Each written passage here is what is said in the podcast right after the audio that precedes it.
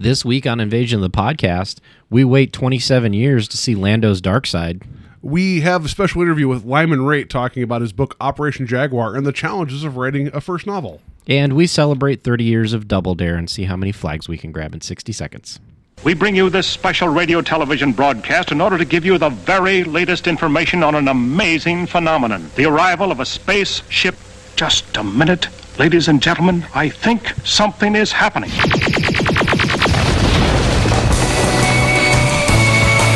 Saucers have invaded our planet. People of Earth, attention. It's the invasion of the podcast. The whole world is under attack. Can it survive?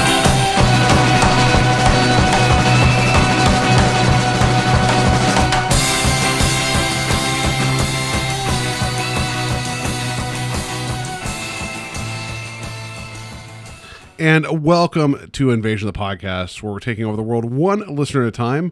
I am Paul Dare Stedman. And to my left, as always, is Joe Double Dare Peters. There's two me. We should have done an echo voice. Yeah. and then I've been like back to me and Paul, Physical Challenge Stedman. Physical challenge. And then I got to somehow put root beer in a hat on my head. And then, I don't know. Anyway, something. I watched like a lot of those, and I'm like, I, I, I feel like, I guess, I guess the tile that they had set up for that show, like the the stage set, Mm-hmm. was like, it was it was it was designed to kind of work against you.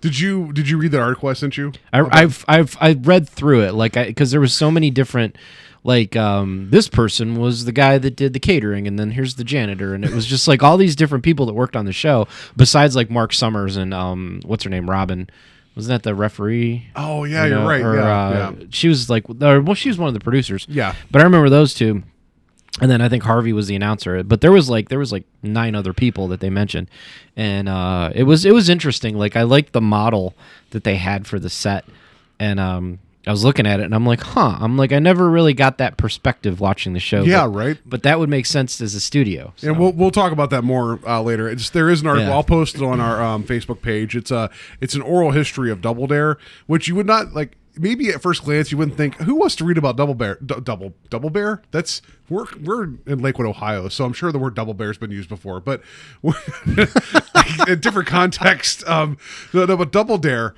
Um, and I'll, I'll link it. It's really cool story reading about how that show happened. and uh, Don't link the double bear link. yeah, don't Google double bear. Um, no, so we'll get to that later. We're gonna uh, have some fun talking about that, uh, and then we also have a, a, an interview uh, with Lyman Rate, uh, writer of uh, Operation Jaguar, uh, coming up in a bit too. But um, first and foremost, like I know we we tend to spend some time talking about like what what do we do? Like you mentioned, um, you're going to mention. Uh, a, the movie or a game or something that you did, and it's blowing my mind right now. I cannot remember what it was. You're going to mention it in passing. Oh, the Metallica album. Oh, yeah, it wasn't picked- a movie or a game. It was It an was album. music. Yeah, usually when I talk about music. No, I picked up the new Metallica album. It came out on November 18th, and I've always been a massive Metallica fan, and uh, it's a pretty good album. Um, Is it better than Death Magnetic? I like Death Magnetic better, but I like A lot of people didn't like that one. I like it because I like thrash metal, and it was very, very back to their roots with like some thrash. They do have thrash on their new album. It's a good range, but I mean, these guys are in their fifties, and you, I mean, you you kind of have to respect them as artists in a, in a in a sense when it's like if they feel like playing something. You know, they're still going to give you what they they started with, but they're also going to kind of give you some other stuff. And yeah, there's probably about a handful, of like four songs on there that I don't really care for, but it's it's a pretty good album. Okay. I mean, I know So. um, whenever Metallica announces a new album, people are always kind of they're on the fence of it's going to be good or not. So Yeah. it feels like there's been a a good general positive vibe to it. Yeah, I've got a lot of friends that are like big metal fans, and they like my one buddy. He does not care for like the load era at all. That's that the only era. time I think, I, other than the song "One," "Load" and "Reload" are the only times I feel like I, can approach Metallica. Well, it's it's funny because like their fandoms kind of flipped with that. Like I know, you I, had, I, like- I, I know where I'm at. yeah, you had the underground metal scene. Like I I don't I don't like Load and Reload as much as their other albums, but uh, it, they're they're not bad. I don't think they're bad. and I bought S and M, and I was like, "This seems like a cool idea." My favorite track on S and M, and I didn't realize at the time, was the one thing that they had nothing to do with, and that was the very first track, which was the Ecstasy of of Gold, Gold, which, which is is- from the Good, the Bad, and the Ugly. Yeah. And I just didn't know it at the time. I was like, "This is a really cool piece of music," and I'm like, "It has nothing to do with Metallica whatsoever." it's Like, Sergio Leone's. Yeah. yeah, and um or not Sergio. Uh, no, uh, uh, it's um, oh shoot. The Leone's the director of the Good, the Bad, He is the director. Damn it. The it's on the tip of my tongue. He just won an Oscar. You just said it, and I, my mind's blank now. Ah, Ennio Morricone. yes. Um, but anyway, uh, yeah, that song, that professionals. Ennio Morricone song, um, it, uh, I remember I went to one of their concerts, not to keep going on about Metallica, but I went to one of their concerts and they always walk out on stage to Ecstasy of Gold. Okay. And then one concert, they actually had the scene from Good and the Bad and the Ugly, and I hadn't seen Good and the Bad and the Ugly yet. So I was just like, oh, cool, it's from a Western. And then when I watched Good and the Bad and the Ugly, I was like, oh. Well, the same thing happened to me when um, I went to go see the Flaming Lips, and this is when they were touring uh, Yoshimi Battles the Pink Robots, and they had a video screen behind all their stuff going on. And when they played the song uh, Yoshimi Battles the Pink Robots, uh, they kept showing scenes of like Japanese schoolgirls with Uzis fighting each other. Yeah. And I was like, that's really messed up.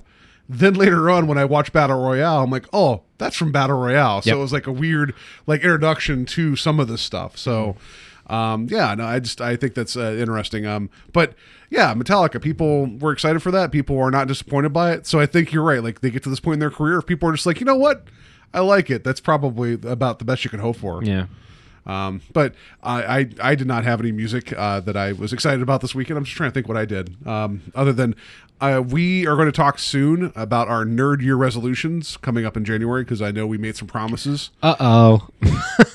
You actually have done okay with them. You I don't know. I it. don't remember them. Yeah. I guess so. But then, like, I know yours. Like, I know you hit Mass Effect. I know you got that. Yeah. You're almost done with Red Dead Redemption. Yeah. So, so my, my goals were and uh, was uh, finish Red Dead Redemption, Mass Effect Three, um, get caught up on Doctor Who the best I could, and now all of it's on um, Amazon Prime, so I have no reason to not get caught up Oh, on that's all of that.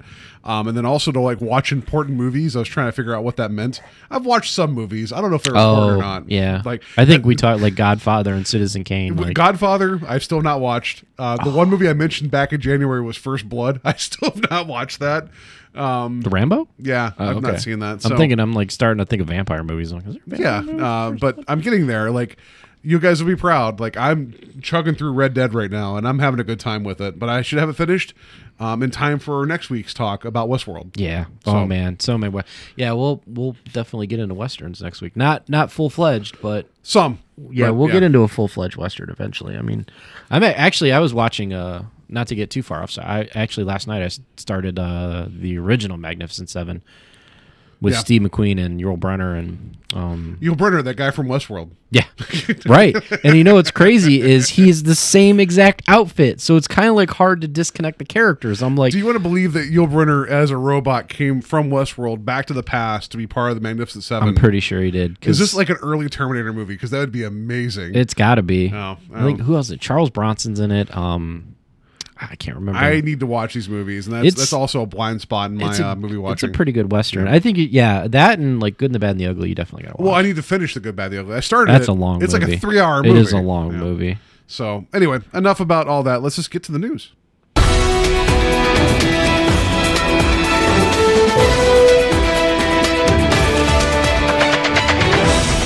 Good news, everyone! There was double bears spotted in Lakewood earlier tonight. That's the news. No, Double bear. oh man, that joke's not going anyway anytime Um, no, soon. it's not. It's. I'll, I'll, I'll leave it there. That's, All that's right, fine. so uh, I posted something today about, about Billy Dee Williams getting to play Two Face finally, um, in the Lego Batman movie, which is coming out in February. Uh, I'm pretty excited about this. I, this like, is gonna be my favorite Batman movie. But I, I, I don't know if just it's gonna be my favorite Batman movie, but I mean the the Lego movie, which came out two years ago, had uh, Will Arnett playing the role of uh, Lego Batman in the movie, and uh, i- he was he was easily one of the funnier parts in the movie.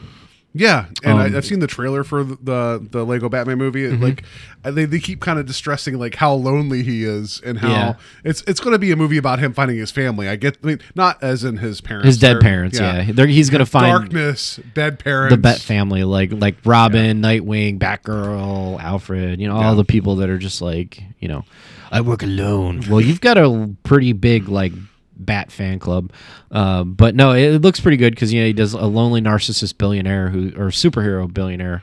Uh, it looks really funny, but and Zach Galifianakis is the voice of the Joker, if I remember right. oh really? Yeah, and then you're going to have Billy Dee Williams play Two Face. Yeah. That's kind of fun. Well, the, the the joke in the, the the fun thing is, and then the reason why it's buzzing around the internet is because Billy Dee Williams was originally cast as Harvey Dent in Tim Burton's 1989 Batman, and I I, I do believe he was offered the role of Two Face in the upcoming sequels, and then that just kind of fell flat. Nothing happened. Yeah. Um. So he never got to play Two Face. So finally, somebody cast him as Two Face. So he has been Harvey Dent, and now he's Two Face. What would you feel if they just had him do the Harvey Dent side of things and then Tommy Lee Jones voicing Two Face? How would you feel That would be having the actor share the role? that would be really weird. Yeah. yeah. I think that's awesome. It's like you're you're paying tribute to to what was, Mm-hmm. and it's like why not have Billy Dee Williams do it? Like why not? Like of all of all the people in these Lego movies voicing all these characters, you have Jonah Hill playing what was it? Um, Aqu- not Aquaman, but Green Lantern. Green think it was. Lantern and jo- and Channing Tatum was playing Superman. Yeah. So like, why not? I think that's a fun idea. Yeah. Um, but yeah, good good on them to finally get him back to being Two Face. That's that's Yeah. pretty great. Um, yeah, I can't I can't wait for the Lego Batman movie. I'm going to be there day one. Like, I'm I'm really excited. I'm pretty for excited for it. Yeah. You got a lot. I- February's got a decent lineup because I think John Wick 2 comes out. So you're gonna have cartoons, and then you're gonna have people getting shot in the head over and over and over again. Well, and and also like February and March used to be like the dead zone for movie releases, but I feel like Well, I think Deadpool studios- and and um uh, Winter Soldier kind of broke that. Winter Soldier came out in February. It was March, but then February was uh, Deadpool, and then the year before that was uh no Kingsman also came out in February. Oh yeah, Kingsman, and they've got that slated. The sequels supposed to come out soon too. Yeah, so I feel like they're starting to realize that there's other times people can go to the movies, so that'll be exciting. So, um, yeah, hats off to you, Mr. Williams. Uh, we will drink some uh, Colt 45 in your honor. Oh yeah. Yeah. I think we should take Colt 45s to the movies. the Lego Kids movie. Yeah, Just it's like drunk. it's like why are those guys saying bad words? It's like it's Smooth okay. Colt. It's because Colt 45. It's like it's a science CD. You can't move from. me, Sir, is that you? malt liquor? No. No, it is Colt 45 though. Yeah. So is that Anaconda malt liquor you're drinking? No, sir. Woo. All right. Um. Next thing we got here is uh, Anne Rice, and I wrote Anne Rick. I don't know why I wrote that. Uh, Anne Rice uh, has the rights back to the Vampire Chronicles because you know Yeah, I don't know the whole story behind her fighting over the rights of the Vampire Chronicles. I know, I know she had. She obviously wrote her novels. Um, you know, if you don't know Anne Rice in the Vampire Chronicles is um, Interview with a Vampire. Uh, what was it? Queen, Lestat. Queen of the Damned. Yeah. Lestat. It all focuses around the character of Lestat, who's been played by Stuart Townsend and Tom Cruise. And Yeah. uh, did they do? Did they do two or three two movies? Um, to my knowledge, it was just uh, Interview with the Vampire, and then Queen of the Damned, um, which was the third book, I think. Yeah, Queen of the Dam was like the last well, I second mean, one, I think. If you've seen the movie Queen of the Dam, it's it's probably got to be the last book. Yeah. But um, Well, I mean, there's more books of the Vampire Chronicles. there are it's there's a big there's a big um and like it uh, like I um I remember I was I was really into the movies like I like the universe. It's it it it was um if you like vampires if you're a fan of like True Blood or trying to think of other vampire Even, like anything now, like like Vampire Diaries, True Blood, uh, even Twilight, they owe a lot to Interview with the Vampire Mm-hmm. because it took the mythology and moved it forward. Um, I would also argue Salem's Lot also helped a lot too, but it was Yeah. that was more of like a a disease You- as opposed to like people just like functioning, but a different setting. Well, you get a. She did a good job of um like taking. I don't want to say Bram Stoker's Dracula, but Bram Stoker romanticized the vampire myth, and Anne Rice kind of modernized it in that sense. Yeah, because you had um, the whole format of the book was of a guy interviewing. Um, I want to say it, it wasn't Lestat, but It was Louis. It was, uh, Brad Pitt's character. Yeah. Who Um, was it- like a 300 year old vampire? Yeah, and then so, it's the whole story of his origin, meeting Lestat, and then and then also uh, there was um, Kristen um, Stewart, uh, not Kristen Oh, Stewart. um, the other the Kristen Stewart's in, oh in Twilight, right? Yeah, What's it's her name? another. Um, Chris, Kristen Dunst. Kristen Dunst. Yeah, sorry. Mary Jane, yeah, she played Mary Jane. That was I loved Kristen Dunst in that role, and then after that, hated I like her. that. I like that I screwed up one girl with the same name Kristen that was a vampire with another girl that was named Kristen that was a vampire. No, Kristen Dunst. Um, yeah, when she played the younger one, that she was She bit played. She was like she played like Claudia. yeah, nine. she was like nine. But then her her psyche and emotional uh, state developed further, so she was basically like an adult. Mm-hmm. She was like a forty year old woman Yeah. in, in a, an adult in a, a nine year old's body. Um, yeah, that was really crazy. I mean, and and I think she did a really good job in that movie. Like, trying to play a grown up when she's really a kid. Yeah. Um, and the, the movie was good. Um, the book, there's things in the book that they, they didn't convey in the movie that I, I understand now, uh, like years later, that there's only so much you could put out there. Mm-hmm. But there was definitely a run in at some point whenever they ran into uh, more of a mindless vampire, more like a um, like a like a feral Nosferatu. Nosferatu. yeah, yeah. and that showed the difference between what they are and what they could be Mm-hmm. and that was more of your universal like monster like vampire and they didn't really get into that in the in the in the movie it was more about like this like secret society and having like rules and all this other Mm-hmm. Yeah. stuff and being of heirs whatever that means Well, the secret society stuff was always fun, and I mean, there was a there was a good period in the late '90s that transitioned into probably I want to say all the way up until like late 2000s with like um, uh, Charlaine Harris's True Blood series, which was the Sookie Stackhouse novels, which was Dead by Midnight and all these different. It was a bunch of different titles, Dead as a Doorknob and things like that, where you know you had these um these vampires that were like super sexy and and and like there was this mystery and they had power and you know and all that stuff but like Anne Rice kind of like really kicked that off with her series with the First, stat yeah. yeah and um I know she did like there was interview with the vampire vampire Lestat Memnoch the devil and uh what else Queen of the Damned There was yeah she's But- done others as well after that um she I don't know how she lost the rights Well, I mean, she sold the movie rights, which I would, I would imagine did. that, like, when the first movie came out, that studio that, that they had the rights then to probably to the rest Mm-hmm. of them. And I'm also going to guess that since they have not actively done anything for a while, she got the rights back, and now she has plans that she says she wants to do this uh, more as a TV series and like the th- like line of like Game of Thrones, which that makes more sense to me. I just, however, worry that because we've had True Blood and because we have the Vampire Diaries. That, yeah. is it going to have the same impact? it's going to be hard to top True Blood in a sense of like people looking at it as a clone and Yeah. not realizing that it's that it's going to The be original. the original. Um, I think if they pull it off and do it right, because uh, True Blood was like way too soap opera, soap opera, uh, soap opera, Is that the Soap opera. soap opera. It sounds Would you like a nice bottle of sopapery? uh, soap opera uh, dr- dramatic like just some of the some of the storylines in, in that show like it, I, I really love the vampire storylines you know i loved a lot of the characters on that show um it- but like i i couldn't get into some of the stuff because it was just like this doesn't seem like it fits here and i feel like they would do that justice and they would make it r- like more more dark like just like a like a creepier underground type yeah, and if they took the chance of like doing a time shift between seasons and not just like major, I'm talking like generational. Yeah. And keeping the same characters but moving them through Right. time. Yeah. That would be kind of interesting because then you could set up different just like uh, problems and situations because of the time they're in. you Right. know? Season But- one could take place in like the 1800s, and then Yeah. like like season two or even season three would like happen, and it's like it's like the 1970s, and it's like, well, here's what happened last season, but now it's catching up with you 270 years later, or two, 370 years, you know. So that yeah, that would be really cool. I mean, you could do a lot of fun like time travel and run around with uh, vampires and stuff. So But I feel like like uh, this would be more towards like a cable network or like Oh, even absolutely. like, like even like AMC. I feel like would still be that you that's still too close to like public television. Like you would need like a pay You- channel. I think you would too for some of because just the, like the sexual content. the sexual you know, content i mean I, like true blood the one thing about true blood that i thought was and, and, and i'm not like like like fascinated by anything like this or anything but like like they always seem to hit the nail on the head when it came to like like vampires like viciousness and um uh, bestial nature and their sexuality because it was like completely different than what humans were. And I, I remember there were so many scenes in True Blood where I was just like every season I'm just like yep had to have that scene in here.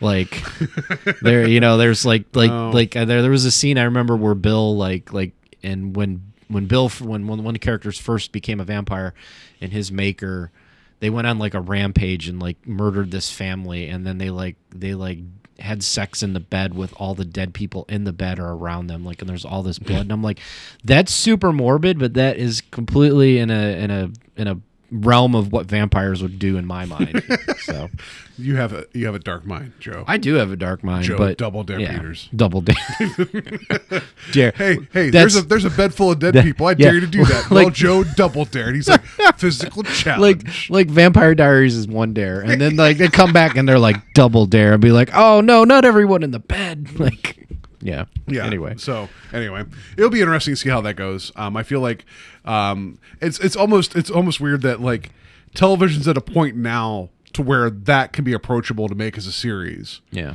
You know, so um, I mean, if Game of Thrones could exist and Westworld can exist, if uh, what's the name of that town, Pariah? If Pariah, the town, can exist in HBO on Game on uh, Westworld, then yeah, um, have at it, Anne Rice. Right. You know, so anyway, good luck. Hopefully, it's good. I mean, I, I'm hoping for the best. It's it's good source material, so yeah. Uh, last story: uh, Netflix has launched offline viewing. Um, that's kind of a big deal. It is because, like, you know, there were a lot of shows, and I think this is, and we were talking about this a little bit about Disney trying to close the gap with movies being released and things like that, like in terms of like Doctor Strange is out, and then we got to wait like four or five months for it to come out on Blu ray. I think Netflix is trying to do this to close that gap for um, like illegal downloading or people's like, you know, uh, trying to get the the episodes because like you know if you have them readily available then you know you don't you could just download them and then watch them whenever versus having to like do the stream or pay for the subscription that or if you're a parent like driving around like on a vacation with your kids it's like you don't have to worry about like you know keeping them entertained and be like Right. here's seven of your favorite shows. You could watch them on a loop with headphones. I obviously i would not be a good parent but yeah whatever it's fine but well i know it's going to be select shows and select things. You can't download everything off of netflix but I, like I think it's a lot of their own content that original they- content yeah. that they have the licensing for. Like if you or like if you need to binge watch stranger things while you're on a train or a plane like you know or in the upside down or on the upside down you could you could download it and then go to the upside down and go watch to the upside it down because there's no Wi-Fi in the upside down. I mean, there could be. we don't There's know IFY. if why yeah because it's the upside down There's if why. I- what's your Oh. if why password Why what? yeah your if why What does it do? Why is this thing taking internet from me? I didn't even know I had internet. Because you're in the upside down. yes um and scene But yeah, no, like before you get on a plane, you could download like six episodes of Stranger Things. You could download like you know Luke Cage, Jessica Jones. You could watch Orange Is the New Black. You know, you could you could pretty much just binge those without having ha- having having to have an internet connection. I, I do like this because just recently having uh, flown um, in an aeroplane across the sky, um, I felt like because I when I when I first was like oh I can kind of watch things on, on the airplane and and then I realized like their internet's limited and Oh, you had to pay a lot the- for it. I didn't I didn't pay for it Oh. because I was like screw that I'm only going to be on this thing for four hours. I'm Man. not after after the the money sponge that was Vegas. I was like no one's getting any more of my money. So I had my um my iPad with me and I saw they had TV and I'm like I'll just watch TV. So I watched like two hours of like um Dateline NBC. So I'm just like she did it. She's the murderer. Like that's like that's all I did for an hour. I'm just like that next door lady, next door neighbor lady. She's pretty suspicious. That's all I watched. Like, yeah, they uh, what was it? I did that. Yeah, I, I bought the internet one time I flew, and I was just like, yeah, I'll be able to just stream something, and it's like, nope. Yeah, because I was going to watch, and, and surprise, surprise, I was going to watch wrestling because I was going to get caught up on uh, Cruiserweight Classic. I'm like, I'm not spending money to watch. No, I mean, you're lucky you didn't, because you wouldn't have streamed nothing. yeah, that and it's been like, Paul, why are you just watching two dudes wrestle? It's like, just don't You'd have been me. like, I'm gonna check the news, and then it would load like, yeah. So and you're like, oh yeah, I'm in the sky. I don't. So get- the the Netflix offline viewing would have actually been great because I could probably caught up on some stuff. But um, I feel like hopefully this is the start of other services catching on with this. Like I would absolutely love if Hulu had offline viewing, which but at the same time though they have multiple contracts with multiple outlets and networks. Yeah. So I they're not gonna, gonna. yeah, it's you're not gonna be able to be like, hey NBC, let me just download all these episodes of Seinfeld. Yeah, I mean, maybe maybe they'll give the permission just because I think, and Joe says no. Um, I feel like for the um, licensing. Yeah, like, yeah. like something like especially like Seinfeld. Like you think about that, it's like, well, like NBC's getting all this money from Hulu, yes, but they still want people to go out and buy those box sets and things like that. Yeah, that- that's true. Um, I don't. It's. I think it's an interesting first step. Uh, yeah, it is. It'll be an interesting gateway. So. yeah. So uh, good on that. Um, and then one last secret bit of news. Joe doesn't know about this. Oh, secrets. Um, as of today, December first, uh, The Rock is streaming on Netflix. So go watch that. That is one of the greatest movies ever made. oh, with Sean Connery. And Nick Cage. Yeah. Yeah. I love that movie. It's a really good movie. It was a pretty good movie. It was before Michael Bay. It was like, wait, I could just have robots punching each other the Right. entire time. Well, that was you, you saw the you saw the inception of the Bay explosions there with the Right. the San Francisco street chase. And there's Where- so many sun sunrises and sunsets too. Yeah. Like yeah. That Um, truck that gets shot up in the air from the explosion, like it like lifts off like a rocket, and I'm thinking to myself, I'm like, that's not possible. Possible. No, uh, but that's a fun movie. I, I feel like that's Michael Bay and his full Michael Bayness, like in, in a good way. Um, the Transformers movies have been hit or miss for me. Uh, Pain and Gain was solid, um, but this feels like this is like when I talk about Michael Bay, it's like I just want to show The Rock and be like, that's it. That's perfect. That's awesome. Not too much Nicolas Cage being Nicolas Cage. There's a couple times where he kind of goes off. You're like, okay, calm down, Nick Cage. But for the most part, he's he's pretty good. But having Sean Connery just being like just a surly bastard that's been like imprisoned illegally for years, having to break back into the prison that he was in. Mm-hmm. That's pretty awesome. Yeah. So anyway, go watch The Rock if you have not seen it. That was that was my secret news of the week. All right. Yeah. So, So let's get on to the interview then. okay. And now for our feature presentation. Um, other secret news, real quick. Civil War, Captain America: Civil War's coming this month to Netflix. Oh, cool. Right, that's pretty fast turnaround. Mm-hmm. So yeah, if you've not seen that, watch that. Or if you've listened to this show, you probably heard us talk about it all the time. I'm and sure you done. have. So- Yeah, if you listen to the show. Yeah. So, um, yes, we had the opportunity to speak to Lyman Rate. Uh, he's written a book called Operation Jaguar, and he was so kind as to spend some time talking to us about uh, just the writing process and the challenges.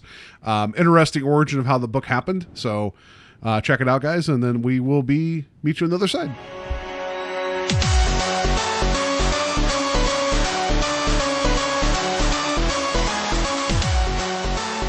All right, and uh, welcome to Invasion of the Podcast. We have uh, Lyman Rate, uh, writer of Operation Jaguar. Thank you for coming to the show. Thanks for being on the show. Pleasure to be here, guys. Thanks for having me. All right. So first off, just want to ask, like, uh, what was your, what was the genesis of you wanting to write this book? Well, when I um, when I first started actually thinking about writing, this was something that was kind of encouraged by my at the time girlfriend, and she told me about an event called NaNoWriMo, which is the National Novel Writing Month, and that's in November. Um, it's in 30 days. The objective is to try to write 50,000 words over 30 days. And up until that point, I had really the only thing I had ever written that was of length was a term paper, stuff in school. Really didn't even think about doing anything large scale, I should say.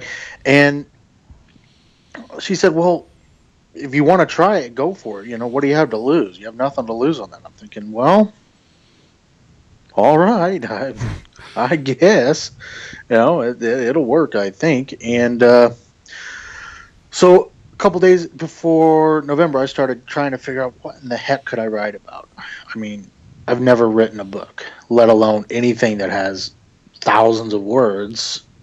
And Yeah, that's kind of daunting to be like, hey, by the way, two days before. November, you're going to write a lot of words. Well, it's intimidating to to to, to oh start yeah, writing. it's extremely Yeah. intimidating, especially if- if you've never done it. And then I started reading about NaNoWriMo and doing research, and then reading about people writing books and how a lot of people get stalled out about 15 20 20 25,000 words in and that's their that's where the uh, writer's block comes into play and I'm going oh, I don't know if I want to do this I, I get about 15 words in and I get stumped. Yeah, It's kind of probably just like running a marathon. I mean, you know, you hit a wall. Everything's whether it's physical or tight Mental, or yeah. writing. There is always a mental wall. Yeah.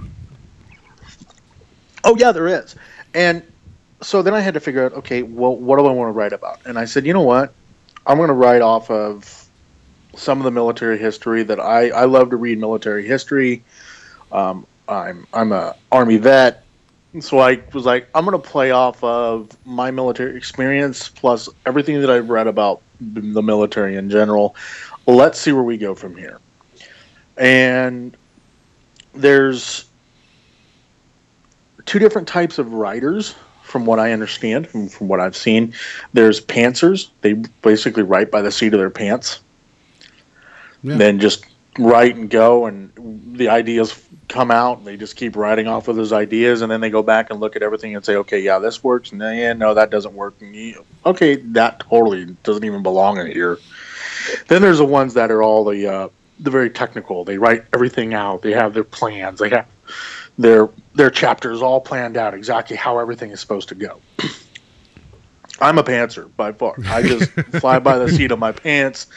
I have no clue. the The words are literally flowing in my brain, and I'm just like, "Come on, fingers, keep going. You know, you're doing great here. Just don't cramp up."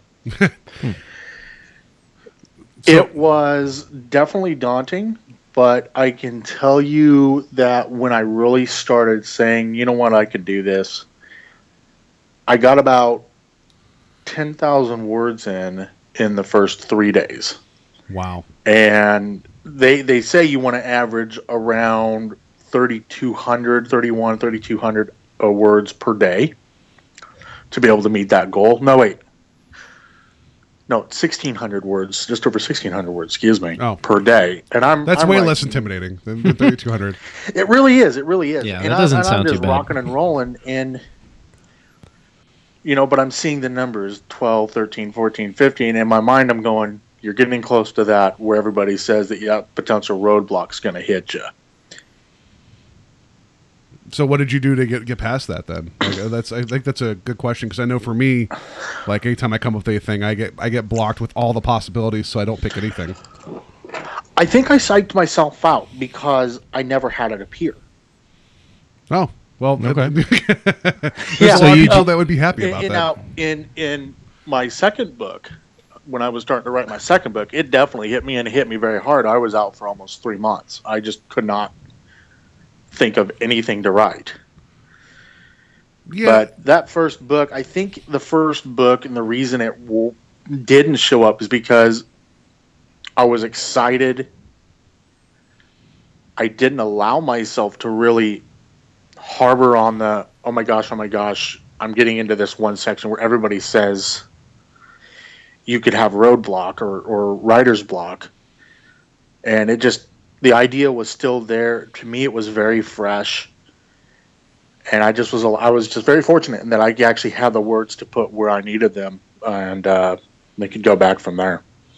yeah. I mean, that's I, I can overthink an idea and then not want to do anything with it. Like I'll put it, I'll I'll try to think of something, and then I'll I'll examine it from all angles, and then I end up not doing anything with it. So so Yeah, hats off I- to you. Like I I, I have I have a a hard time saying just go with it. You know. Um, Yeah. So you said you are a military vet. So like, what what experience did you have there that spoke to to your writing of the book? Well, I'm uh, Army. I was an Army vet. I was infantryman, so I was a ground pounder, what's what we like to call, or as some of us like to joke, which really isn't a joke, but it was it is a joke and nonetheless, bullet sponge. Oh, because we're the front line. Um, that was our running joke whenever whenever we went out to do live fires and stuff. Oh, good, the bullet sponges are coming out. But um, it it allowed me to remember when we did room to room clearing. It allowed me to remember a lot of the lingo and the jargon that we used when we were doing uh, communication with each other, with either each other's units, and um, I had I still did a lot of research with this book. Um, even though I was military, I still did uh, a, quite a bit of research to make sure that I wasn't going too far fetched. Even though this is fiction, um, I, I still wanted to stay as close to what the military really does versus making them do whatever I wanted them to do. Okay, I mean that that makes sense. Um, th- th- like I know in the way it's presented, there's more of um, like it's more of a like a unit based thing as opposed to individuals. So is that like Right. Okay, and I wanted to keep it as a unit base because you hear a lot of a lot of stories that I've read and a lot of stories that I've seen. It really talks about the individuals. It talks about the squadrons. It talks about the the small groups, battalions. The, I mean, this the, the the the group, the entities, because every unit breaks down when you break it down from a battalion to a, a company to platoons to squadrons to fire to fire teams it all breaks down into smaller and smaller and smaller groups. Well a lot of the stories that i've read were about individuals and smaller groups. It really wasn't anything that i was finding in regards to what the actual units themselves do. And i felt that writing something that kind of talked about the units but also talked about individuality in the within the unit gave it a different perspective but also that this was a unit that was basically uh, the only way it could be authorized to do anything and it was completely in control of the president of the united states which isn't something that actually happened is is um, is out there that I'm aware of. Of course, if it is, we wouldn't know. It's true. If they if they were that covert, you wouldn't know about it. Yeah, we wouldn't know anything about it. This unit could actually exist. I have no clue. They're like, damn it, they, Um, they took they took the name. We got to change the name now. They got changed the name. Yeah, I probably would have had a visit if, if somebody had um, if somebody read my book and goes, um, He knows who something. exactly is this guy? Yeah. Like a man in a dark jacket and hat just kind of slowly taps his side arm and be like, "You're gonna change that name, aren't you?" Like, yes, I will. Thank you. Um, Uh, cease and desist. So you- sure, no problem. you you published this through Kindle, right? I did. I published this through uh, the Amazon Kindle, uh, their Kindle, the Kindle Direct Publishing, and then uh, also through their Create Space. Okay, and you did this for both the books. The- For this book, the other book hasn't come out yet. I haven't. Um, it is not officially released yet. I'm still waiting for the final aspects of it to come together before I will. Okay. Was that another November project for you? Did you just like say November first? I'm going to rate this book. I'm going to. No, the second book actually piggybacked pretty much right after I wrote the first one. Uh, I wrote the second one in January. Okay. So when you went from the first one to the second one, like, what did you? I mean, you said you had a, a bit of a, a writer's block where it kind of stopped you for a while. But what did you learn from the first one that you're taking into the second one? From the first one to the second one is if the idea is there, don't sit on it because if you sit on it, you'll start second guessing yourself. Yeah, I mean, I guess that makes sense. That it's sometimes better just to get it out there and then look at what you have versus not putting it down whatsoever. Right. There were I, in the second book, I changed the overall what was going to happen 12 times because I kept writing something down and then I'd get to that point I'm like, "All right, let's keep going." And then I'd get stuck. And instead of writing something else down that was possibly another idea, I'd just sit on it and then I'd start guessing myself going, "Is this I don't know if this was really a good idea." So was the first book a lot more clear cut for you to write? Like you had a you had an ending envisioned in your head, and you got there pretty easily. The first book, yes. Um, the first book was I, I knew where I wanted it to. Go. When I started the book, I had no clue where it was going to go. Um, and I say that because I was in the moment. I had no clue what I was writing. I was just writing down the words as they came and the ideas and the context and everything else. As I got farther into the book, the idea, the plot, everything really came into focus so I knew where I was wanting to go with it, and I'd be lying if I didn't if I if I said that I didn't get kind of giddy when I was getting up to the lar the the, the toward the end the climatic the big the big uh big scene. Well, yeah, because you got all your toys out of your toy box. You want to you want to smash them together a little bit, right? Yeah, you know, you, know, you got explosions and gunfights and all that good stuff, and I'm going, you know, I'm getting really excited about that, and the, the and so I was really really prepared for what the ending was going to be. About two thirds into the book, I was I was like, okay, I know where this book is going to end. And that actually allowed me to to plan where I wanted the second book to start and end as well. And then it's I don't know if I'm unique, but I can say that I know where this is going to be a six book series, so I know exactly where each book is supposed to start versus and where each book is going to end. Well, you have one up on George R. R. Martin. I can tell you that much. he he he doesn't know who he's killing next. No, no. It's I know, like for him, it's like you said you took twelve times to figure out where you're going. I'm sure he does twelve times before breakfast. You know, like Oh uh, yeah, uh, he has to. I mean, So- he's something completely different. so you um you said you did your research and everything on you know like the the military aspect but like as far as like writing and like what books you like to read are there any authors that influenced you and how you decided to write Oh man, you know, I to be really honest with you, I love to. I don't like to just pinpoint one particular author or another. I love to really branch out and read stuff because there might be times where you'll be reading something and something will catch your eye and you're like, hmm, I think I'm going to read that one next. And you might be surprising yourself in finding a totally new author that you really like. You might find that the book you're reading is, yeah, I'm not going to be able to finish this. There's just no possible way. Um, It's, it's kind of how I am with Wikipedia, where I go from one article to the next. Where I'm like, you, you want to read something about like, oh, there's a movie. Next thing I know, I'm learning how cotton candy is actually made, and It's or- or definitely whatever yeah. else. Yeah, Well, IMDb's a rabbit hole like that too. You're just like, oh, this person was in this movie, and then it's like three in the morning. You're like, oh, what did all did Meredith Bur- uh, Burgess, Meredith- Burgess Meredith? What? No, Burgess Meredith. Mer- Burgess Meredith. Him too. No, uh, no. So uh, Um, yeah, you know, I've read some Stephen King. I'm really like some of his styles. Um, somebody that I know, his name is Brian Paoni. He's written a couple books.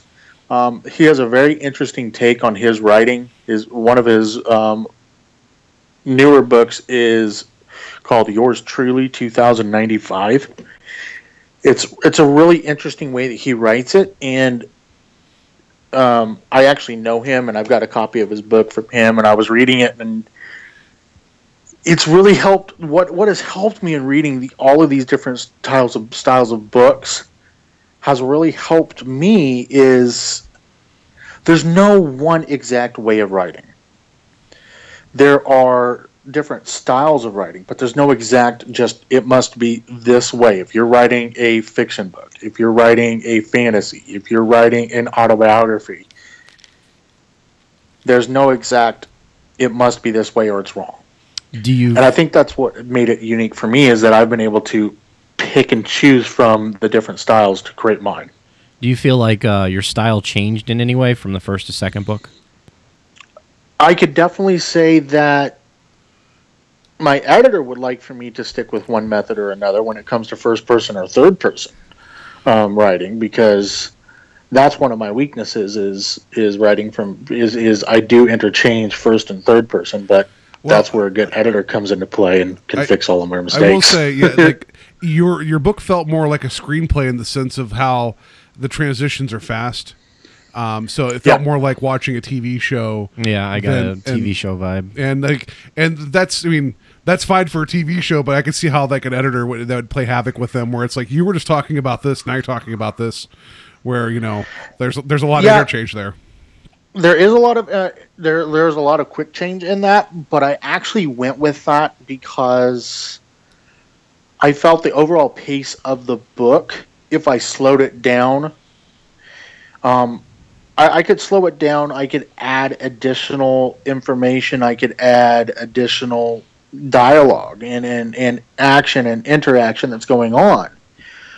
But the overall pace of the book would lose the the intensity if I started doing that. And I've had a number of people say, you know, hey, it, there there are times where it, it is difficult to to to to stay with what exactly is going on. Yeah, I mean, I guess That's that- kind of yeah. the intent until all of a sudden you get to the end and it's like, okay, I was not expecting that. Yeah, as I was gonna say the challenge would be picking and choosing where you want to pick up and leave off with characters and action. Like I know you you have a number of different things going on at the same time, so it had to be it has to be a challenge to pick. All right, this is pertinent. This is not pertinent. Where do I go with each character in terms of what, what mm-hmm. I feel is important to the story, without just being like, all right, well, they're just going to have a cup of coffee now. We'll leave them alone for a minute and we'll go back to somebody else. Right. And there have been times where I've read stories where um, it feels like they've added words just to add words, and it doesn't actually have a direct correlation to exactly what's going on in the story. And they kind of lose the the action all the way through. If if it's an action based book, th- they lose some of that action by adding things that aren't exactly pertinent to the action that's happening. We we know you're talking about Stephenie Meyer. It's okay. We we agree with that. No, so when you when you write this, like uh, clearly for for this one uh, for Operation Jaguar, it was a, a month long. Like just it was just a dead heat to the end. Did you have like like a, a playlist of music that you listened to, or anything that you did that you're like today's my writing day, and I'm going to listen to nothing but like Rammstein the entire time while I write this? Or Yeah, kind of Oh man, like I haven't heard Rammstein any in muse. Yeah, whatever muse you used. Yeah. what I like to do is um, I'll throw I'll bring up Pandora Plus or Amazon Music and I'll I'll, I'll throw up uh, movie scores. I'll listen to um, different movie scores. Um, I've got a a number of different um, stations on Pandora that I actually listen to. I'll I'll do a shuffle between uh, Epic Soundtrack. There's Epic Soundtrack Radio. There's Hans Zimmer Radio um, Two Steps from Hell Radio. I'll throw Final Fantasy VIII original soundtrack in there for fun, and then I'll throw some uh, some dubstep and techno technotronic in there as well. So you're kind of all over the place. Yeah, I, I can get I, I can get behind the well, obviously like the electronic stuff too, but like Hans Zimmer, the Inception soundtrack, I can listen down on a loop when I'm doing anything. It's amazing. Well, no, that's a that's Oh, yeah. a good creative process because I know with me, I get inspired by a lot music too, and, and and it's always a great range too. Like one minute I could be listening to like the Prodigy from the '90s, and then like the next minute I I, I could be listening to Metallica, and then I go back to Johnny Cash, and it's like where where is this map of music leading me? But it, it, it, it gets my it gets my creative juices flowing. Well, and I know like Spike, Exactly. Spike Jonze when he was doing uh, Where the Wild Things Are, the movie when he was writing the, the screenplay, he listened to one Arcade Fire song over and over and over again while writing that screenplay. Wow. Yeah, I, I don't know if I would I love didn't that, that. song or hate it at the end. I don't know. I don't know if I could do one song Yeah. like to I, create. I don't think I could do one song. I'd Yeah. probably just I, I don't think I don't know what I would be writing at that point when I heard it to, for the uh, 800th time. I'm, I'd be looking at my words going, yeah, I wondered when I was going to end up in cryptic script. I would just keep writing the lyrics over and over again, like Jack Torrance in The Shining. Like I'd be on the typewriter. Bad. yeah, exactly. Um, so when we, we talked about earlier about uh, submitting this to Amazon, so how how difficult was that? Like, uh, was there like a vetting process, or they were just like, you know, like how how did that go? Submitting your work to Amazon to be out there for the marketplace. Well, that's a great question. When when it comes to using the Kindle Direct Publishing, and that you want to make sure you, that your your manuscript, everything that you have is is polished. They have. Um, wouldn't say they're super strict, but they're very rigid in regards to what you have to have for the requirements. In other words, for you have to have it formatted in a certain way. You have to have your your your cover formatted a certain way. Um, they have very they have requirements that must be met, and you can you fill all of this stuff in. You put all of this stuff in. You, it it actually doesn't take that long to upload everything. Then you submit it for review. Now, um, their their review process is usually around 24 hours. That it, it can take up to 24 hours for them to respond back to you and say, "Hey, everything's looking good," or "You have to, you need to fix this X Y Z. Once you get to that step, then you have to go and look at their editor. Their editor is a program that actually brings your book.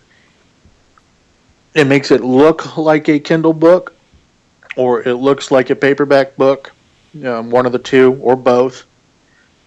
And they'll say, "Does this look good? Here's what the margins will look like. This Okay. is what it's going to look like on all So on the so the, Kindle format isn't like weird looking, where it's like you have half your pages like you know, like Yeah. the, the line is weird on this. This is Well, I'm sure yeah. they have some type of uh, f- program to adjust it so it'll work on like Kindle devices. They actually have templates. They actually have templates that you can download. Oh, okay. Um, you have a template that you can download and then f- input your um, input your your books your book uh, your manuscript is what we call it. And and then it'll actually show you where you need to format what you need to fix and then you can save it and then upload it from there. So they have cut a lot of the formatting headaches out but there are still going to be some because even with that sometimes the format doesn't look right and then you have to go back in and manually manually fix that on your end and then just keep changing it They're like, listen, we like this, but it's in Comic Sans. You got to change that. Yeah. Did you have to? Did you, did you have to resubmit, of, like, to get into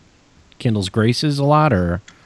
No, um, I actually worked with with my editor. Um, she she has done a number of these books, so she gave me when when she sent Mac when she sent back my final copy before I was ready to put it up, um, she pre-formatted it for me. Okay. So when I received the con- when I received it back, it was already ready to go. So I was fortunate in that I only had to I only had to resubmit it once, but I had to resubmit the cover four times because we could not get the the what their specs versus what we were seeing. We were we were showing the correct specs that they were wanting, but when we transferred it from what I had to what they were looking at, it still wasn't coming up right. Hmm. I, I've, so known, I had, I've known I that had terror. my cover art. Hmm? I have my cover artist go in and just do it on his own. Hmm. Yeah, I've, I've known that that terror of submitting things multiple times. Be like, this doesn't look right, but looks good on my screen. Like, yeah, um, and um, Like the numbers all match up. Why isn't this working? and it's just it's just digital on Kindle, right? You can't physically get a copy, right? No, you can get a f- Oh, uh, physical okay. copy. The nice thing is, is with Kindle, once you create your Kindle version and, and you're able to get it published, they give you a couple different options. Um, you can go to Create Space, which Create Space, which is also owned by Amazon, and you can upload your the format and your cover there as well. That will then make it to where they can be purchased physical copies on Amazon.com as well as the Kindle version, and then also um, the authors can go in and purchase off of Create Space as well for additional copies if they want to if they want to purchase them. Okay. okay. So I mean, because I know I saw you did have physical copies of your book. I just didn't know if that was a separate process that you had already with that, or if it was all just through Amazon. Um, it's all through Amazon. I've got everything through Amazon. There are other companies that I could use out there, but for convenience and simplicity purposes, I stuck with with the uh, Amazon platforms because I knew them already. So are you able to like I don't know if you have a contract with Amazon where you've submitted this to their marketplace? Are you able to still take your story and submit it to other like digital outlets, or is it just a contract with Amazon? No, I am. That I could pull this from at any time from Amazon, and I could go somewhere else with it. There's no uh, limitations that that says if I publish with Amazon, I have to just leave it on Amazon no matter what. Okay, I was just curious about that. I mean, So if I like wanted to go outlet. with, say, if I found a publisher who was interested in the book, I could pull it from Amazon and then give the rights to the publisher to publish it from there. Oh well, that that's good. I mean, like, I mean, we're at such a point now with individual creation that I just I'm glad to hear that they're that they're letting you retain publication rights. Not like you're signing over your soul just to get your your story out there. Yeah, I think that's been a Right. big, big boom and a benefit for writers with Kindle is you don't have to hunt down a publisher and and prove to them as much as you do just you know having a good editor and a, and a and a good story and being able to upload it and get your word out there. Yeah. Oh, absolutely. It's it's really big in regards to the creative process because if you have that limitation there, it kind of it really can kind of turn people off to the point of well, if I have to write it and I can only put it in one market, then that's not exactly what I want to do. So then they start looking for other options and or not even publishing their book at all. Yeah, I mean, I just feel like the same way now with anybody that can put out a mixtape or I don't know a podcast. You know, you could just uh, get, get it out there and get it in people's Yeah. hands. So, um, but okay, so um, just to, to wrap it up here, and again, thank you for taking the time to talk to us about your book. I do have one burning pleasure. question about Operation Jaguar. What happened to the cat that was in the cabin? Roscoe. Roscoe, what happened? Is, is this the sequel we don't know about yet? Is this Operation Roscoe? Is that the next book? Is the Jaguar. Yes. Yeah, no. um, the cat. Well, no one knows exactly what happened to the cat. The cat disappeared. Is it Um, open or inter- it's an open to interpretation? Double agent. I'm calling her right Double now. Yeah, Cat is a double agent. yeah, agent. double agent. It's going to appear again in one of my next books. No, It's like, Uh, oh, it's that secret Persian we don't know about. He's going to turn on us yeah. all.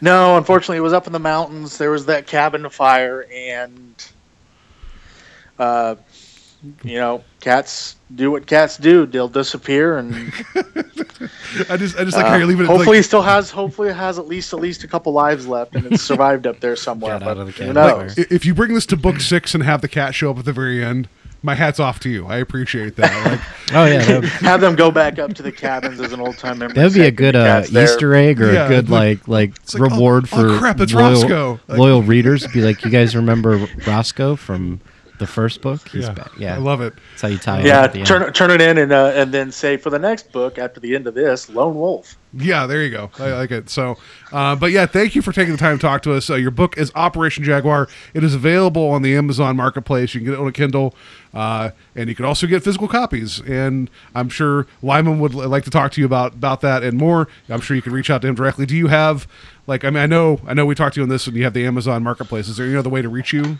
To talk to you Um, on? Facebook, I am available on Facebook. I have a Facebook page, author Lyman Rate, and then also, of course, my personal page, Lyman Rate. Um, so you can reach out to me on either one. And I'd be more than happy to talk to whomever, and um, hopefully get hopefully be on the lookout for the second book of the Ghost One series called Code of Deceit, which should be hopefully debuting um, by the first of January. Awesome. Well, uh, that's that's good to hear. And again, thank you for coming on the show. And, Thanks for uh, being on and, the show. and best of luck. And um, uh, Viva La Roscoe. Viva La Roscoe, thank you both very much again, and it was a pleasure talking with you tonight.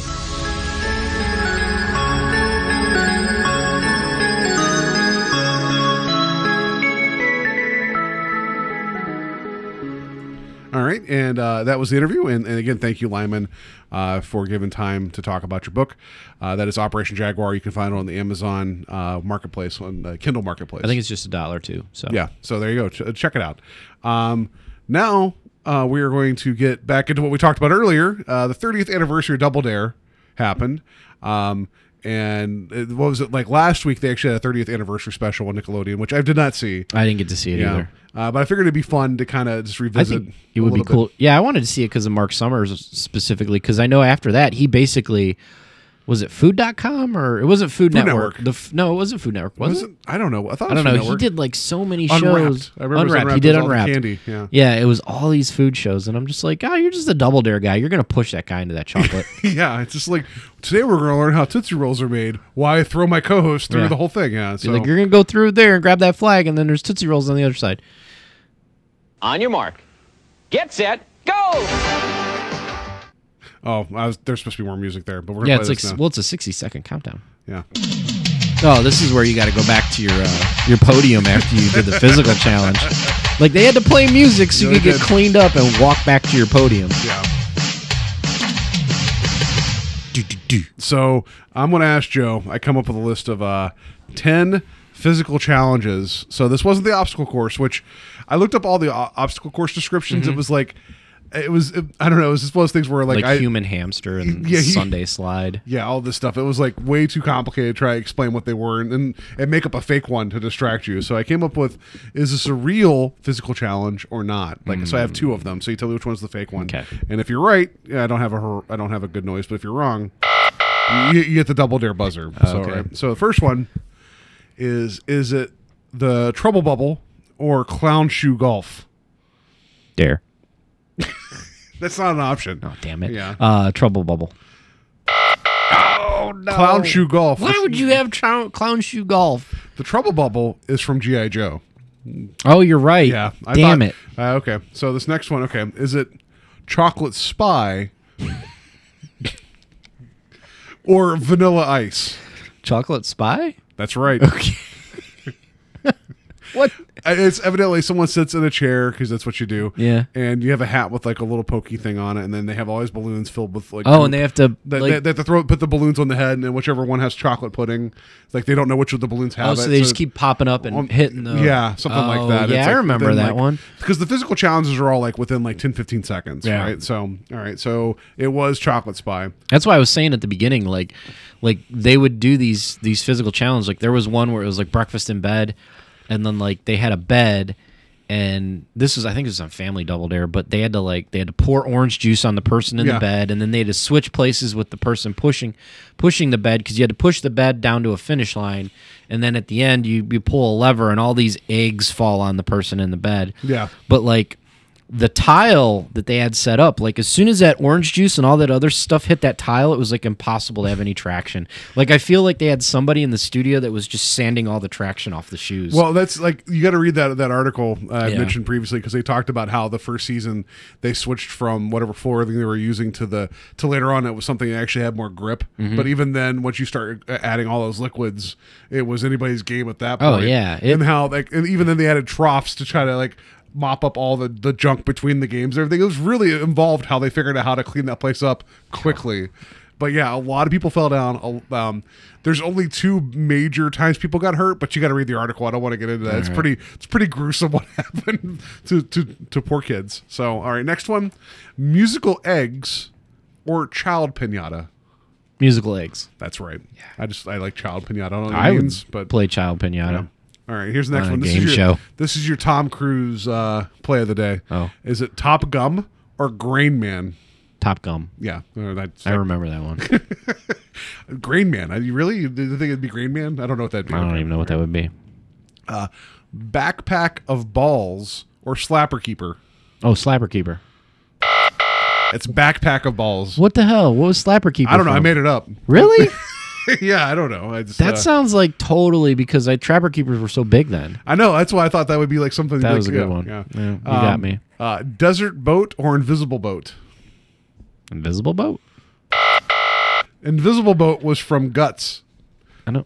They had a kid hanging from uh, it, Guts was the, the the Nickelodeon show with kids like, competing in physical like Oh, whatever. Invisible boat was a kid like in a wire harness, not a wire harness, but like a harness hanging down uh, uh, uh, over a pool of water with just a paddle, and he had to paddle across, so it looked like he was in an invisible boat. I remember seeing something on social media once where somebody posted a picture of uh, they were at their dentist's office and he had the trophy, the piece of the aggro crag, like in his dentist, like he was on guts when he was a kid. And now he's a dentist. He's a the dentist, and he's got That's it in his office. I'm like, that would be amazing if you walked and be like, you were on guts, like. I love it. All right, next one: uh, human cereal or reverse cowpoke. Human cereal. That's right. I don't know what reverse cowpoke is. It just sounds wrong. So it does sound wrong. All right, next one: human taco or Atlasphere. Human taco. Atlaspheres from American Gladiator. I know that. Yeah. okay. Although, if they could incorporate that into Double Dare, I think American Gladiator's Double Dare edition would be really that'd good. be amazing. Yeah. Yeah. Um, all right. Pies in your pants or Uncle Mark's secret game. Oh, come on. Pies in your pants. I'm, jo- I'm joking. It's No. pies in your pants. All right. that sounds so terrible. Uncle Mark's secret game.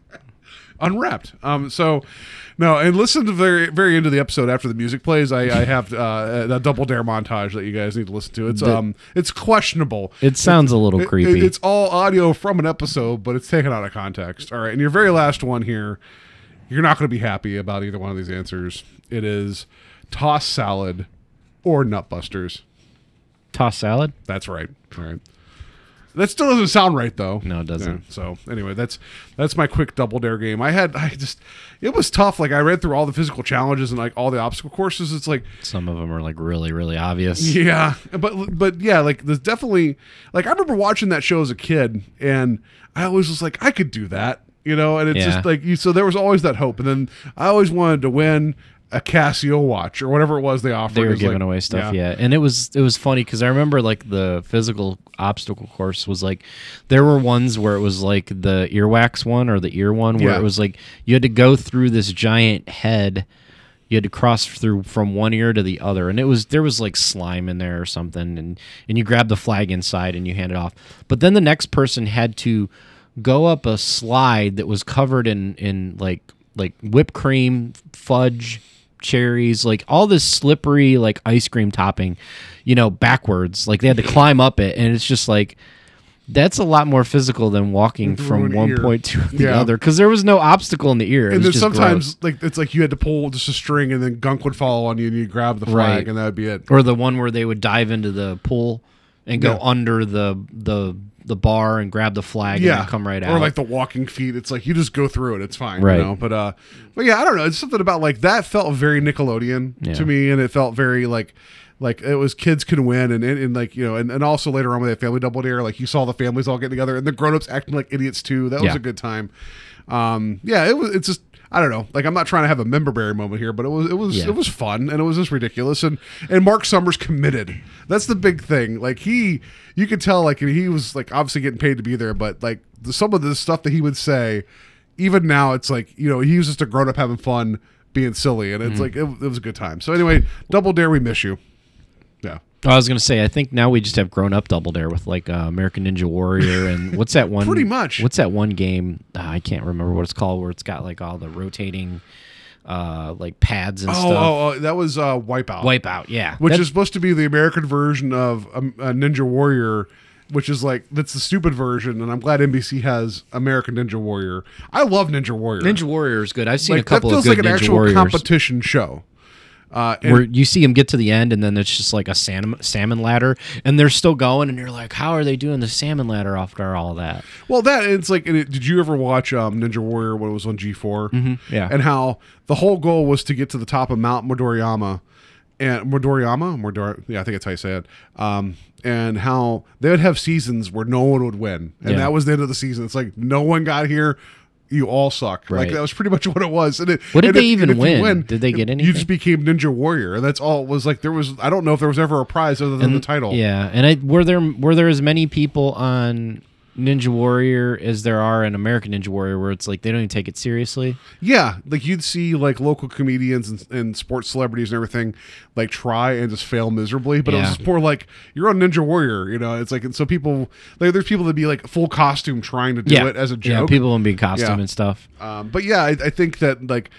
Not that I feel like um, Double Dare was like the genesis of all this, but it, you definitely see the roots of like people being Right. silly and trying to do things that they're not comfortable doing.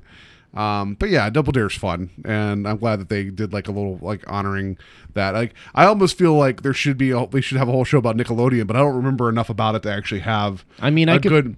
probably dig through the member Well, like, and- like yeah, like the rise and fall of it. Though I mean, it's still popular, but like there was a bit Yeah. where it was like that was your go-to was Oh, yeah. Nickelodeon. Mhm. It was kind of like you weren't quite old enough yet for MTV, but you had Nickelodeon. You know? Yeah. So anyway, that was your physical challenge. And if you heard that, then that meant that you failed. So Yeah. uh, Joe did not fail. He did pretty well with that. I was trying to trick him with Atlasphere, and that did not work. yeah, I probably made like two hundred fifty dollars Yeah, and a. Casio keyboard. and a Casio keyboard or Yeah. a clarinet. a lot of Um, musical instruments. There, there was a story in that article, and I'll ruin this. That they, they eventually moved production down to, to like Florida, Mhm. and so they would get prizes donated to them for promotional considerations, and and Disney would donate stuff all the time. And they said there was an episode where a kid won a trip to Disney World. I think is Disney World down in Orlando or Mhm. Disneyland? Disney No, World, right? Disney World's in Orlando. And so this kid won a trip to Disney World. He started crying because it was like right in his backyard. like he, was just upset. He's like, "Why did I win a trip to the thing I'm already at?" Yeah. yeah. I thought that was kind of funny. It'd be like if we went a trip to Cedar Point. Yeah, we would it'd just be like, great, oh, thanks. Okay, yeah, cool. So, all right, that's going to do it for for us this week. Next week, Westworld, Westworld, Westworld. We're going to talk about season one. So, if you've not seen it, watch it. Um, so there will be spoilers aplenty. We're also going to end up probably talking about the movie, uh, the original Westworld. What uh? What are we talking about? Westworld. That doesn't sound like anything to me at all. Yeah.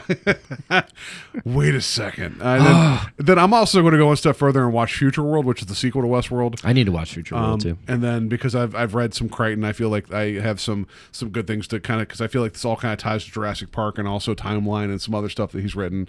Um, so we're gonna have a fun talk about that.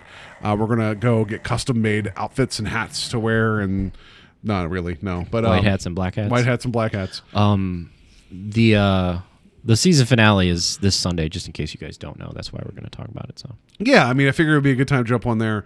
Um, and I mean, I do like we've talked about earlier. I, I do want I do want to do a Western podcast, but I don't feel like Westworld's a Western, so I feel like yeah, Like, um, I feel like it does have Western elements, but it definitely does not feel super super Western. Yeah. Um, and I, I, if you do ever plan on watching Westworld, I would not recommend listening to this episode because it it is definitely one of those shows that drops bombs on you, and Yeah. there's lots of mystery to it. So if we talk about it, we don't want to ruin the mystery. And I feel like um, there's going to be a big bomb dropped to end Oh, the season. there's got to be. Yeah. The last three episodes, they've just kind of been just like slowly dropping stuff. Yeah. So uh, it's Westworld next week, um, and then the week after that, Rogue One. We're going to have a friend of the show, Steve King, on to talk about Rogue One. Yeah, he went Um, to uh, Star Wars Celebration in Europe. Yeah. So we're So- gonna have, like that's it's gonna be fun there too. So anyway, uh, hit us up on our Facebook page. It's Evasion of the Podcast. Our Gmail is Evading Podcast Gmail. Our Twitter is Evading Podcast at Twitter. Uh, leave us some uh, reviews on iTunes. Uh, The the more the merrier. Um, five stars would be great, but if you guys feel like we don't deserve five stars, that's fine too. Just rate us. It'd be Yeah, wonderful. any review would be good, really. Uh, yeah, we're also on Stitcher. We're on Google Play. Um, so pretty much wherever you can find a podcast, we're going to be there. So uh, that's going to do it for us this week. Um, be safe. Um, I don't I don't know why I say that like other like there's something threat big threat out there looming. Merry, Um, Merry Christmas. I don't know. Merry Christmas. It's it's almost it's Christmas season, man. Like anything once Turkey Day's over, it's Christmas time. Yeah, for some of us. But anyway, um, yeah, be safe. If you happen to encounter a large ear or a large roll of sushi or a large hamster wheel, just be wary, but also remember grab that flag. Yep.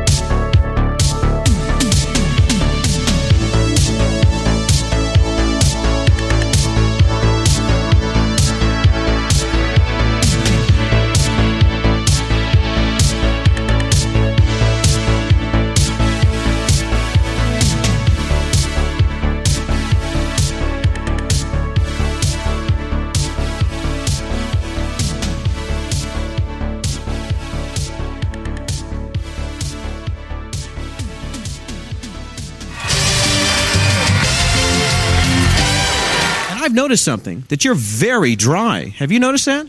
No. Oh well, I, it's something that it's my job to notice, and I'd like to change that. You turn around, you open that door. Up above you, however, is a liquid that will fall on your body. Your wife will be over there. You're the stickiest human being I've ever felt in my life, but uh, sweet on you. You're sweet. Oh, well, we'll pick out furniture after the show, but first of all, we have to carry on with this program. And she was, I need, Mom, you look like you're pretty dry right now. Uh, so why don't you have uh, a seat right over here? Join me. And uh, right over there, Jamie will help you folks out. Go over and see him. Because uh, if you could help me out by just crawling down underneath and coming up with your head popping through that hole, because there is a chair there for you to sit upon. And once, oh, there you go. You're looking terrific now coming through there jump up on top and come all the way across. And once you jump off, you'll be very dry. You'll grab that flag, you'll pass it on to Evan. But before, uh, Harvey, tell them what they'll win. It's a clarinet. I'm all squishy, but who cares?